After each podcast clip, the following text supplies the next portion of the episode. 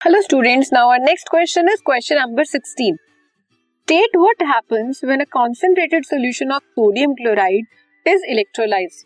जब आप एक कॉन्सेंट्रेटेड सोल्यूशन सोडियम क्लोराइड मतलब NaCl के सोल्यूशन को जब आप इलेक्ट्रोलाइज करते हो उसका इलेक्ट्रोलिसिस करते हो तो क्या होता है name the process write the equation of the required reaction involve कौन सी रिएक्शन इसमें इन्वॉल्व हुई write the names of products obtain mention one use of each product So when electricity is passed through an aqueous solution, sodium chloride, it decomposes to form sodium hydroxide. इसमें क्या होगा जब NaCl का आप electrolysis कर रहे हो तो आपको क्या मिलेगा?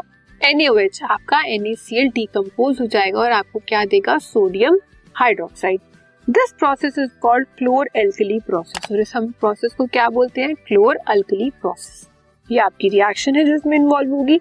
NaCl है, उसका आपने इलेक्ट्रोलिसिस किया NaCl को आप पहले वाटर में डिसॉल्व करोगे, उसके अराउंड बैटरी को प्रोवाइड करोगे, उसमें जितना ज़्यादा वोल्टेज अप्लाई करोगे, उतना ज़्यादा आपका इलेक्ट्रोलिसिस होगा NaCl का। और ये आपको NaOH का सोल्यूशन मिलेगा क्लोरीन और हाइड्रोजन गैस आपकी लिबरेट होगी कैथोड और एनो ठीक है?